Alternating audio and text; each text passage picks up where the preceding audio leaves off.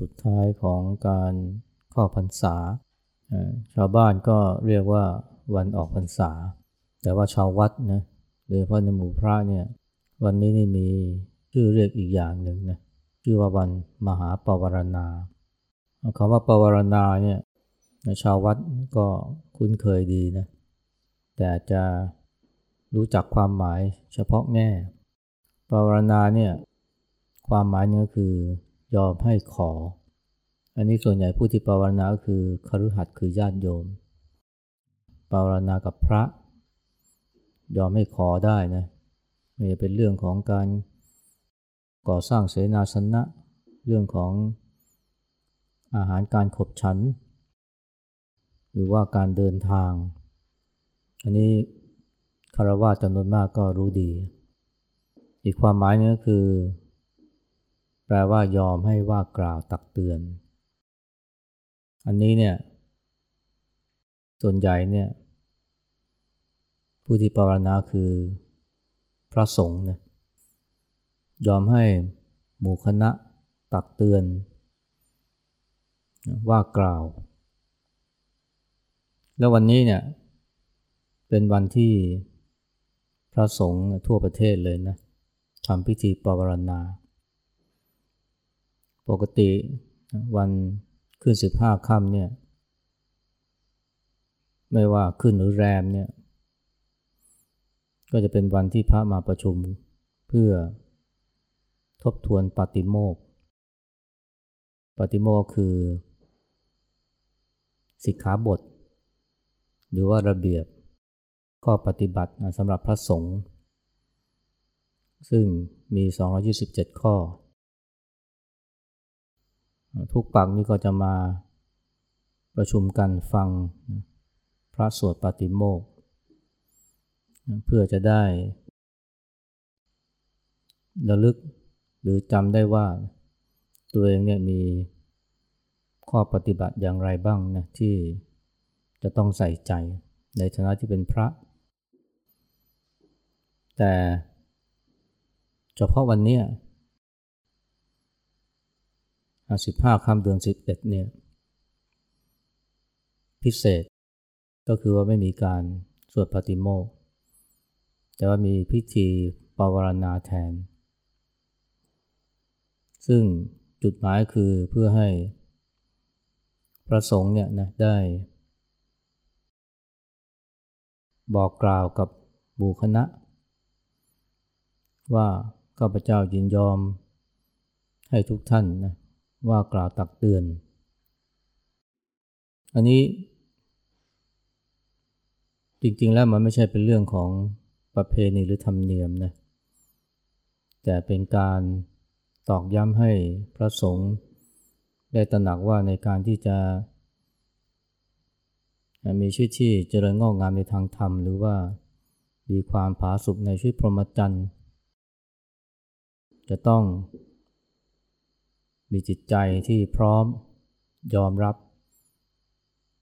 คำว่ากล่าวตักเตือน เพราะว่า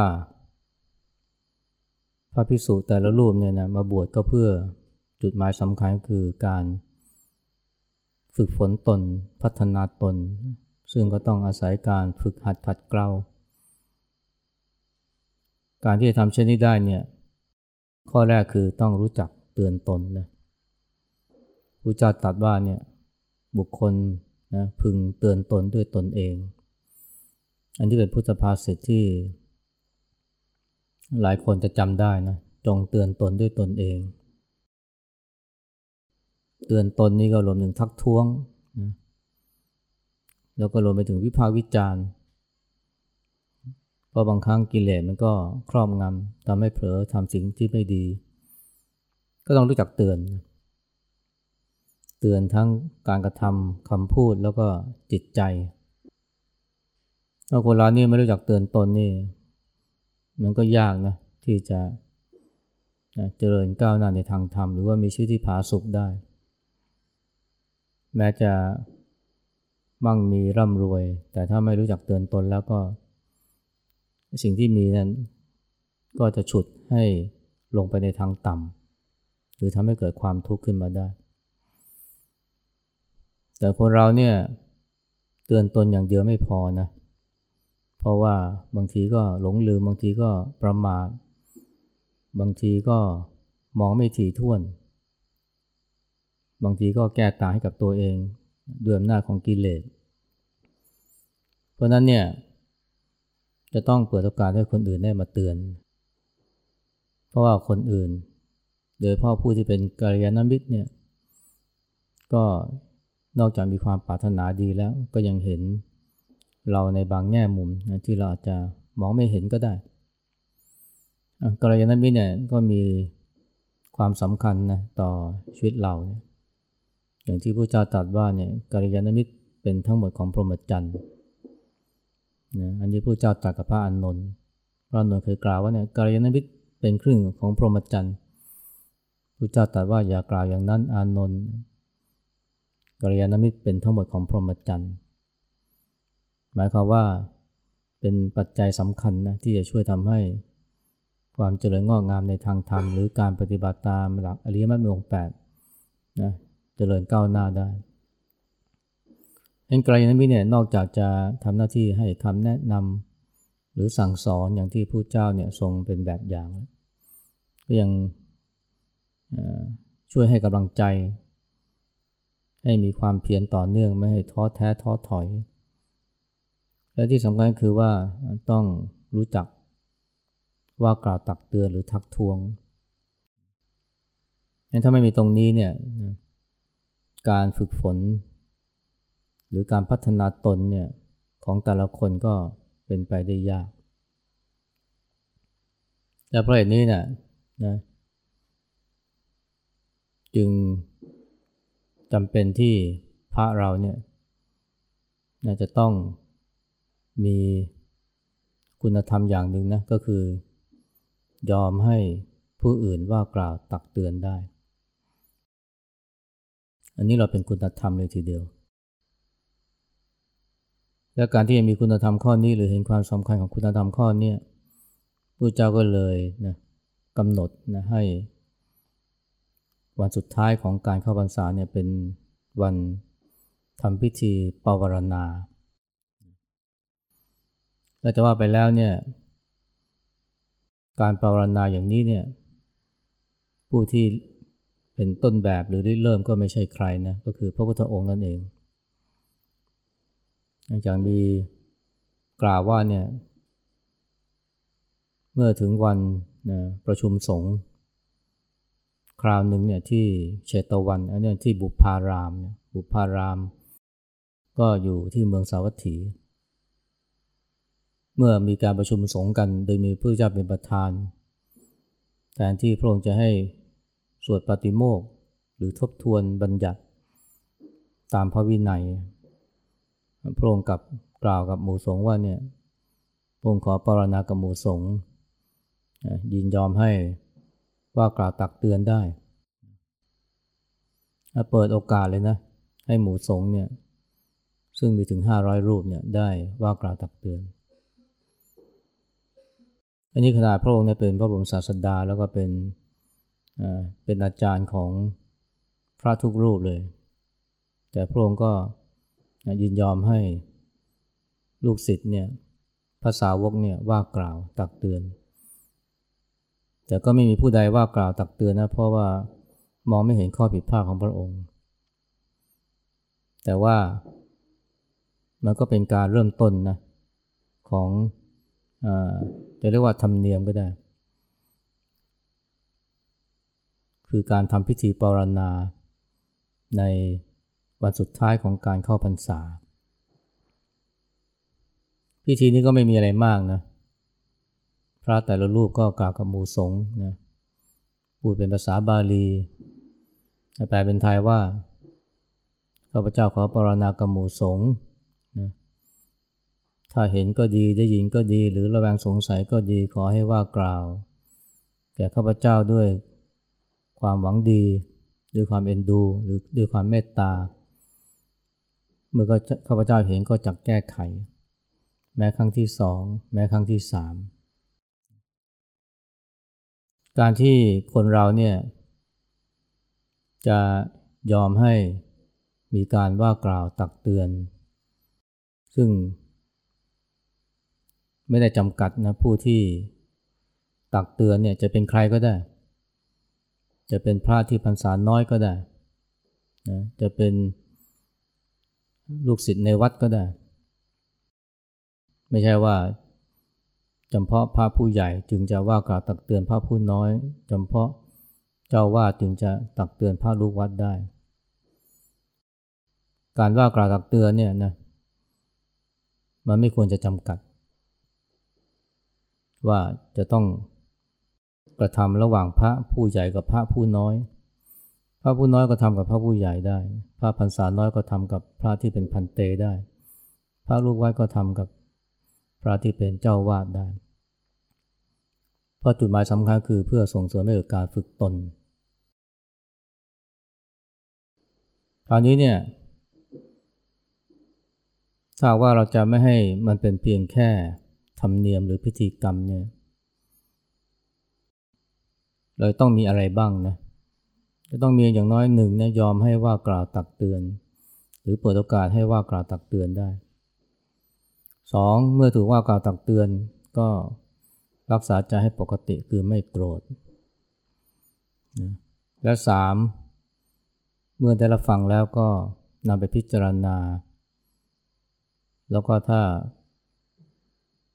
เขาพูดถูกก็นำไปปรับปรุงแก้ไขอาการปรนนามันจะได้ผลเนี่ยมันก็ต้องมีสามอย่างนี้แหละนะยอมให้ว่ากล่าว ยอมให้อีกฝ่ายหนึ่งพูด ไม่บ่ายเบี่ยงไม่ปิดกั้นสองเมื่อได้ยินแล้วไม่โกรธนะไม่โมโหไม่อาฆาตสามพิจารณาด้วยปัญญา แล้วก็นำไปปรับปรุงแก้ไข อันนี้มึงมันจึงจะเป็นนะการปรนนาที่แท้จริงนะไม่ใช่เป็นแค่พิธีกรรมอันนี้จะทำเช่นนี้ได้เนี่ยนะมันต้องอาศัยคุณธรรม นะหลายอย่างนะหรือเหตุปัจจัยหลายอย่างนะเช่นประการแรกเนี่ยจะต้องเห็นคุณค่าของการฝึกตน เห็นคุณค่าของการพัฒนาตน เห็นคุณค่าของการขัดเกลานะกายวาจาและใจของตน ถ้าไม่เห็นคุณค่าเนี่ยนะมันก็ไม่อยากจะฟังนะคำว่ากล่าวตักเตือน ปิดกั้น คนที่จะยอมให้ผู้อื่นว่ากล่าว หรือเปิดโอกาสให้คนอื่นได้มาทักท้วงเนี่ยจะต้องมีตรงนี้เป็นพื้นฐานนะคือเห็นคุณค่าของการฝึกตนนะแล้วก็รู้ว่า แค่การเตือนตนอย่างเดียวไม่พอนะมันต้องอาศัยผู้อื่นมาช่วยเตือนด้วยนะช่วยทักท้วงด้วย แล้วประการที่สองเนี่ยก็คือว่า จะต้องไม่ตกอยู่ในอำนาจของตัวอัตตานะอันนี้พูดแบบภาษาชาวบ้านนะหรือผู้ใหญ่ก็คือว่าไม่ถูกครอบงำด้วยมานะทิฏฐิเพราะคนเราเนี่ยถ้าว่ามีมานะทิฏฐิแน่นหนาเนี่ยหรือที่ภาษาสมัยใหม่เรียกว่าเนี่ยมีอัตตาหนาแน่นเนี่ย ก็ไม่อยากฟังคำวิจารณ์นะหรือถ้าฟังแล้วได้ยินแล้วเนี่ยก็เกิดความโมโหนะเพราะว่าตัวตาหรือมานะทิฏฐิเนี่ยนะมันก็มีความปรารถนานะที่จะแสดงตัวว่าเนี่ยฉันเก่งฉันแน่ฉันดี ฉันประเสริฐยิ่งเป็นพระยิ่งเป็นพันเต หรือมีพรรษามาก หรือว่าเป็นครูบาอาจารย์หรือเป็นเจ้าวาดมันก็ยิ่งมีความหลงตัวได้ง่าย เพราะฉะนั้นเนี่ย จะยอมให้คนอื่นโดยเฉพาะผู้พรรษาน้อยหรือลูกวัดนะมาว่ากล่าวตักเตือนนี่ ก็เป็นไปไม่ได้ แต่ถ้าเกิดว่าไม่ปล่อยให้มานาทิฏฐิข้องงำใจเนี่ย ก็พร้อมจะฟังนะ แต่ฟังแล้วนี่จะต้องมีประการหนึ่งนะ คือว่ารู้จักอดกลั้นนะต่ออารมณ์เพราะว่าบางทีอย่างที่บอกนะ พร้อมจะฟัง แต่พอฟังแล้วเนี่ยโกรธเอาคนเราเนี่ยบางทีมันก็มีความขัดแย้งในตัวนะบอกมาเลยว่าฉันผิดพลาดยังไง พูดมาเลยนะแต่พอได้ยินแล้วนี่ก็โกรธโมโห ก็เหมือนกับคนที่ไปตรวจสุขภาพนะแล้วไปฟังผลเนี่ย ก็พูดกับหมอว่านะหมอบอกมาเลยนะฉันเป็นอะไร ฉันพร้อมนะบอกมาเลยฉันเป็นอะไร พอบอกว่าคุณเป็นมะเร็งแค่นี้สุดเลย คือว่า ใจหนึ่งก็อยากจะรู้ แต่ใจหนึ่งก็ยอมรับไม่ได้ เพราะยังมีความยึดติดนะ หนานแน่นในตัวตน จนกลัวตาย หลายคนก็เหมือนกันนะถึงแม้ว่าจะบอกว่าเนี่ยฉันยอมฉันพร้อมที่จะฟังคำทักท้วง ไม่ยอมให้มานาทิฐิมาครอบงำใจ แต่พอได้ยินแล้วเนี่ยก็โกรธ แต่ทำไงจะไม่โกรธนะ ก็ต้องมีความรู้จักยับยั้งชั่งใจ อดกลั้นต่ออารมณ์ที่สำคัญคือมีสติ พอเห็นความไม่พอใจคุณมัวเกิดขึ้นก็มีสติรู้ทัน เราไม่ปล่อยให้มันครอบงำใจ ไม่ปล่อยให้มันบงการ การกระทำและคำพูดด้วยการต่อว่าตอบโต้เนี่ยอันนี้นอกจากปัจจัยที่ว่าแล้วเนี่ยคนเราเนี่ยจะ น้อมรับคำวิจารณ์ได้ด้วยดีเนี่ยก็ต่อเมื่อนะเห็นประโยชน์ของคำว่ากล่าวตักเตือน หรือแม้กระทั่งคำดุด่านะซึ่งในทางพระก็ถือว่าเป็นอธิษฐารมอันนี้ถารมคือรูปรสกลิ่นเสียงสัมผัสที่ไม่น่าพอใจเนี่ยคนส่วนใหญ่ก็ไม่ชอบนะมันไม่ถูกใจ พยายามบ่ายเบี่ยงหลีกเลี่ยง หรือถ้าเจอก็มีการ ตอบโต้กลับไป แต่ว่า คนที่จะยอมรับคำว่ากล่าวตักเตือนได้เนี่ยแม้มันจะเป็นมันจะเต็มไปด้วยถ้อยคำที่ไม่ถูกใจ แต่ยอมรับได้เพราะเห็นประโยชน์ อันนี้เรียกว่ารู้จักหาประโยชน์จากอนิถารมนะหรือเห็นประโยชน์ของคำว่ากล่าวตักเตือน ซึ่งที่จริงอันนี้มันก็เป็นควรจะเป็นหลักอยู่แล้วนะของชาวพุทธเนี่ยโดยเฉพาะพระสงฆ์เนี่ยอย่างที่พระเจ้าเคยตักเตือนพระสาวกโดยว่าพระอานนท์เนี่ยว่าเนี่ยคนเราเนี่ยควรจะมองผู้ที่ชี้โทษ ว่าเป็นเสมือนผู้ชี้ขุมทรัพย์ แล้วคนที่มองแบบนี้เนี่ยก็จะมีแต่ความเจริญท่าเดียวนะไม่มีความเสื่อม งั้นถ้าเราเราจะน้อมรับคำวิจารณ์ได้เราต้องเห็นว่ามันมีประโยชน์ หรือรู้จักหาประโยชน์จากมัน แม้มันจะเป็นคำพูดที่ไม่สวยหรูแม้เป็นจะเป็นถ้อยคำที่กระแทกใจหรือกระแทกอัตตานะแต่ว่าเห็นประโยชน์ของมัน เพราะเห็นว่าเนี่ยมันสามารถจะช่วยทำให้เราเห็นข้อผิดพลาด หรือถึงแม้จะไม่ช่วยทำให้เห็นข้อผิดพลาด แต่น้อยก็มาเป็นแบบฝึกหัดในการฝึกสติ หรือน้อยก็ฝึกขันติได้ อันนี้ก็เรียกเป็นประโยชน์ของอนิถารมนะที่คนเราควรจะมีรวมทั้งมองว่าเนี่ยเออเข้ามาชี้ขุมทรัพย์ให้เรานะแล้วขณะเดียวกันเนี่ยนอกจากคุณธรรมที่ว่ามาแล้วเนี่ยที่สำคัญอีกอย่างนึงก็คือการที่เราตระหนักเห็นความจริงว่าเนี่ยไอ้คำต่อว่าด่าทอนะเดี๋ยวว่า ไม่ต้องพูดถึงคำว่ากล่าวตักเตือนเนี่ยแม้กระทั่งคำต่อว่าด่าทอเนี่ยอันนี้เป็นธรรมดานะของโลกนะที่พระเรียกว่าโลกธรรมคนเราเนี่ยก็ต้องรู้จักเท่าทันโลกธรรม แล้วก็ยกจิตให้อยู่เหนือโลกธรรมให้ได้ ไม่ว่าโลกธรรมฝ่ายบวกหรือฝ่ายลบ เวลาเขาสารเสริญก็ไม่ได้ปราบปลื้มดีใจ เพราะฉะนั้นเวลาเขาดุด่าว่ากล่าวก็ไม่โกรธแค้นหรือ เสียอกเสียใจ สามารถรักษาใจปกติได้จะทำเช่นนี้ได้เนี่ยก็ต้องนะมีปัญญาเห็นว่าเนี่ยนี่คือธรรมดาของโลกธรรม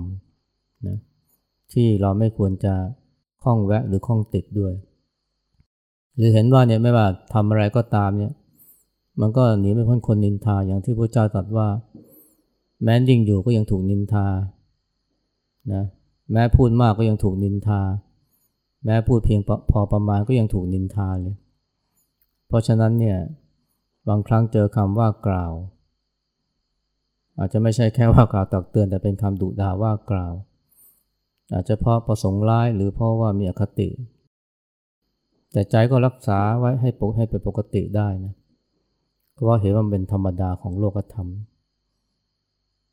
ทั้งสี่ห้าประการเนี่ยเป็นสิ่งที่เราควรจะมีนะ เพื่อที่เราจะสามารถน้อมรับคำวิจารณ์ได้ อันได้แก่นะเห็นคุณค่าของการฝึกตน เห็นคุณค่าของการฝึกฝนขัดเกลาตน แล้วก็ไม่ยอมให้มานาทิจิครอบงำใจ รู้จักอดกลั้นต่ออารมณ์ มีสติรู้ทันความโกรธที่เกิดขึ้นเมื่อมีคำว่ากล่าวตักเตือนมากระทบหู แล้วก็รู้จักหาประโยชน์จากคำว่ากล่าวตักเตือน ซึ่งเป็นอนิถารมรวมทั้งเห็นว่ามันเป็นธรรมดาธรรมชาตินะของโลกธรรม หรือธรรมที่เป็นประจำโลกนั้นถ้าเรามีคุณธรรมที่ว่าเนี่ยหรือมีหลักนะที่ว่าเนี่ยมันไม่เพียงแต่ทำให้เรา สามารถจะน้อมรับคำวิจารณ์ได้ หรือคำว่ากล่าวตักเตือนได้ แม้กระทั่งคำดูด่าว่ากล่าว หรือว่าคำต่อว่าด่าทอเนี่ยก็สามารถที่จะรับฟังได้ ด้วยใจที่ไม่ทุกข์นะด้วยใจที่เป็นปกติอาจารย์จันไดเนี่ยนะซึ่งเดี๋ยวนี้เนี่ยก็เป็นที่รู้จักนะในหมู่คนที่ต้องการคืนสู่ธรรมชาติเนี่ยตอนที่เขายังหนุ่มนะ เขาก็ไปทำงานในกรุงเทพ ไปเป็นพนักงานทำความสะอาดโรงแรม หัวหน้าของโจนเนี่ยเป็นแม่บ้าน ซึ่งโจนบอกว่าเนี่ยไม่เคยเจอเลยคนแบบนี้เพราะว่าด่าอย่างเดียวเลย แต่โจนก็ทนนะ แล้ววันหนึ่งเนี่ยแม่บ้านก็ให้โจนเนี่ยไปขัดลูกบิด ประตูห้องพักโรงแรม ก็ยืนคุมเนี่ยนะ ให้บรัสโซไปขวดหนึ่งไปไปขัดตอนที่ขัดอยู่เนี่ย ก็มีผู้จัดการเดินผ่านมา ผู้จัดการเห็นก็ต่อว่าโจรเลย ว่าขัดได้ยังไงเนี่ยบรัสบัสโซเนี่ยกับลูกบิดทองเหลืองแบบนี้ ลูกบิดโลหะแบบนี้มันขัดไม่ได้ แม่บ้านเนี่ยซึ่งเป็นคนสั่งโจรให้ทำนะแล้วก็ยืนคุมอยู่ ก็ซ้ำเลยนะเนี่ย เธอทำนี้ได้ยังไงเนี่ยทำไม่ได้ โจรเนี่ยแทนที่จะโกรธ หรือแทนที่จะโต้เถียงเนี่ยเกิดได้สติขึ้นมานะแกก็ยิ้มนะแล้วก็พนมมือไหว้แล้วก็บอกขอโทษครับ แล้วก็ขอบคุณครับ โจนว่าเนี่ยนั่นคือจุดเปลี่ยนในชีวิตของเขาเลยนะเพราะนับแต่นั้นมาเนี่ยเวลาใครว่าเขาเนี่ยเขาก็จะยิ้ม แต่เฉพาะตัวแม่บ้านที่เขาว่าเขาเนี่ยนะเขาก็จะยิ้มแล้วก็พนมมือแล้วก็บอกขอบคุณครับ จนเป็นที่รู้กันนะในโรงแรม พนักงานโรงแรมหลายคนก็บอกว่าเนี่ยไอ้โจนี่มันฟั่นเฟือน บ้าหรือเปล่านะเขาด่าเนี่ยกับขอบคุณเขาพนมมือไหว้เขาบางคนก็หาว่าเนี่ยโจเนี่ยนะมันโง่นะให้เขาให้เขาดุให้เขาด่า แต่โจนเขาก็ไม่ได้หวั่นไหวอะไรเพราะ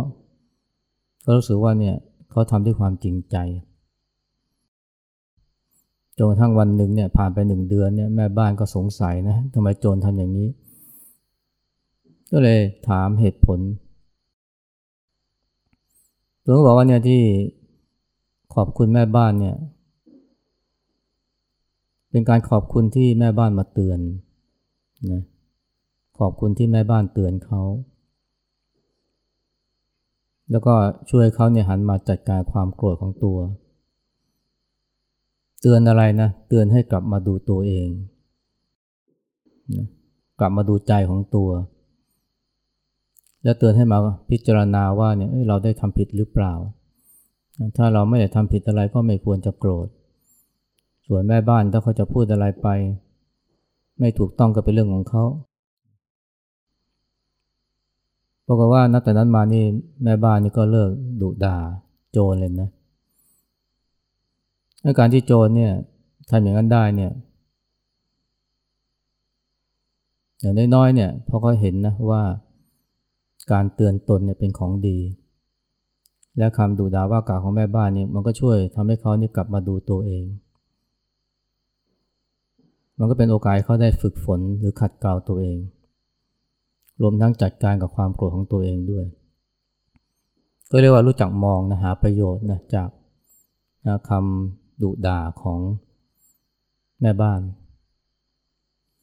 อันนี้เป็นวิสัยของนักปฏิบัติธรรมนะยิ่งเป็นนักปฏิบัติธรรมยิ่งต้องมีตรงนี้นะสมัยที่หลวงปู่ขาวมีชีวิตอยู่เนี่ยก็มีแม่ชีท่านหนึ่งนะชื่อแม่ชีสา อุปถากพระเนนดีมาก แล้วก็ปฏิบัติได้ดีด้วย วันหนึ่งหลวงปู่ขาวก็เรียกลูกศิษย์ที่เป็นพระมาสองรูปนะ บอกว่าให้ไปด่าแม่ชีสา ทั้งสองท่านก็งงนะ แต่ว่าครูบาอาจารย์สั่งก็ไป ไปที่กุฏิแม่ชีสา แล้วก็เรียกแม่ชีสาออกมา พอแม่ชีสามาทั้งสองท่านก็ลุมด่าเลยผัดกันด่าแม่ชีสาที่แล้วก็งงนะ แต่ว่าตั้งสติได้ก็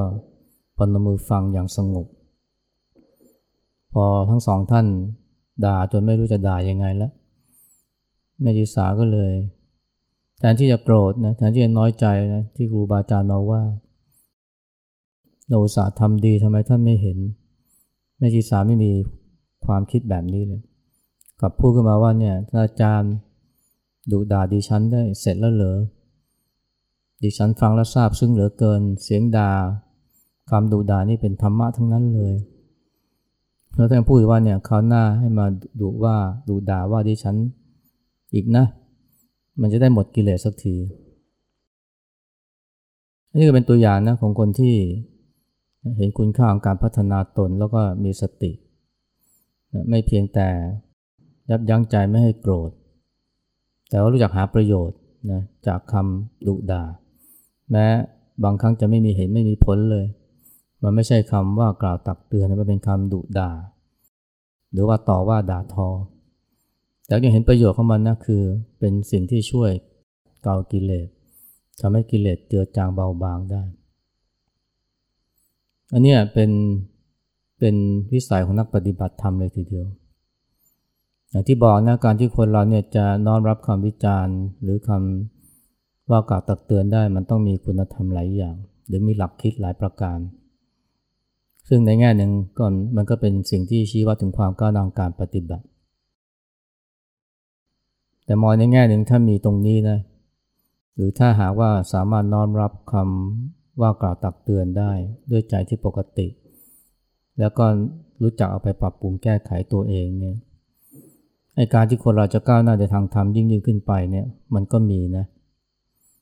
จะว่าไปแล้วก็เป็นตัวชี้วัดเลยนะว่า คนเราจะก้าวหน้าในทางธรรมได้หรือไม่ก็ดูตรงนี้แหละ ดูตรงที่ว่าเมื่อถูกว่ากล่าวตักเตือนแล้วเนี่ย ทำอย่างไร ถ้าโกรธโมโหนะในการที่จะก้าวหน้าไปยิ่งกว่านั้น มันก็ยาก เพราะว่าคนเราเนี่ย มันไม่เพียงแต่ต้องเจอกับคำว่ากล่าวตักเตือน แต่ว่ายังเจออะไรต่ออะไรมากมายในวันข้างหน้า เช่นการสูญเสียพัดพรากจากคนรักของรัก การประสบกับสิ่งที่ไม่รัก ความแก่ความเจ็บป่วย สารพัดความทุกข์ต่างๆมากมาย ถ้าแค่นี้ยังไม่ผ่านนะในการที่จะเจริญก้าวหน้าในทางธรรมเนี่ยจนกระทั่งอย่าว่าแต่ละสังโยชน์ขั้นต่ำเลยนะ คือความสำคัญมั่นหมายนะว่าเราว่าของเราเนี่ยหรือว่าสักยทิฏฐิวิจิกิจชาหรือปตาปรามาส แม้ทั้งการที่จะดำรงษาชีวิตให้เป็นปกติ หรือจิตใจเป็นปกติท่ามกลางความผ่อนผันปรวนแปร มันก็ยาก แต่ถ้าว่าสามารถผ่านตรงนี้ได้ หมายความว่าเออฟังแล้วเรารักษาใจปกติ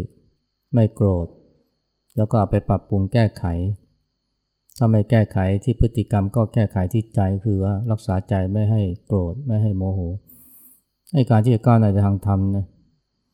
สามารถที่จะเจริญในอริมักมีองค์แปดมันก็มีหรือผู้ใหญ่ก็คือว่าโอกาสที่จะห่างไกลจากความทุกข์ก็จะมีมากขึ้น แต่ถ้าตรงนี้ไม่ผ่านเนี่ยถูกว่ากล่าวตักเตือนก็ยังโกรธยังโมโห ก็ไม่ต้องพูดถึงคำก้าวหน้าในทางธรรมที่มากไปกว่านนี้นะอันนี้ก็มันก็เป็นเครื่องที่ชี้วัดนะ การปฏิบัติของเราได้ โดยเพราะสำหรับผู้ที่ต้องการฝึกฝนพัฒนาตนนะและถ้าจะว่าไปแล้วเนี่ยเมื่อพูดถึงการปรนนาเนี่ยมันไม่ควรจะเป็นการยอมให้ว่ากล่าว โดยพระไม่ว่าในสำนักนี้หรือว่าในที่อื่นๆเท่านั้นนะสำหรับผู้ที่เป็นพระเนี่ยถ้าว่าเป็นผู้ที่ ปรารถนาความเจริญงอกงามนะในชีวิตพรหมจรรย์เนี่ยมันไม่ใช่แค่ครูบาอาจารย์ เท่านั้นที่ยอมให้ว่ากล่าวได้ ไม่ใช่แค่ พระด้วยกันที่ยอมให้ว่ากล่าวได้แม้กระทั่งคารวะญาติโยมก็ยอมให้ว่ากล่าวได้จะเป็นคนที่รู้จักหรือไม่รู้จักก็ยอมให้ว่ากล่าวได้ จะถูกหรือผิดก็แล้วแต่นะถูกก็ไปปรับปรุงแก้ไข ผิดก็นำไปใช้นะขัดเกลาทิฏฐิมานะนะอย่างที่ แม่ชีสาได้พูดเอาไว้ หรืออย่างที่โจรจันไดนี่เขาบอกนะนี่เป็นแบบอย่างนะที่ดีนะสำหรับนักปฏิบัติธรรมในการรับมือนะกับคำตูดาว่ากล่าว ซึ่งที่จริงแล้วก็เป็นอุปสรรคเล็กน้อย ในชีวิตเมื่อเทียบกับความทุกข์อีกมากมายที่รอเราอยู่ข้างหน้า เพราะฉะนั้นเนี่ยถ้าว่าออกพรรษาไปแล้วเนี่ยถามว่าเราจะ ปฏิบัติธรรมอะไรนะที่มันจะช่วยทำให้เราเนี่ยมีความเจริญก็ในในทางธรรมเนี่ยอันนี้เป็นข้อหนึ่งเลยนะ ยอมให้ว่ากล่าวตักเตือนได้นะแล้วก็พร้อมที่จะรับฟังด้วยใจที่ไม่ทุกข์แล้วก็หากว่าเขาพูดถูกก็นำไปปรับปรุงแก้ไข ถ้าเขาพูดไม่ถูกนะก็ถือว่ามาช่วยขัดเกลาทิฏฐิมานะนะหรือขัดเกลากิเลสนะอย่างที่แม่ชีสาท่านได้พูดกับ ครูบาอาจารย์สองท่านอ้าเย็นนี้พุทธนี้นะเอากราบพระ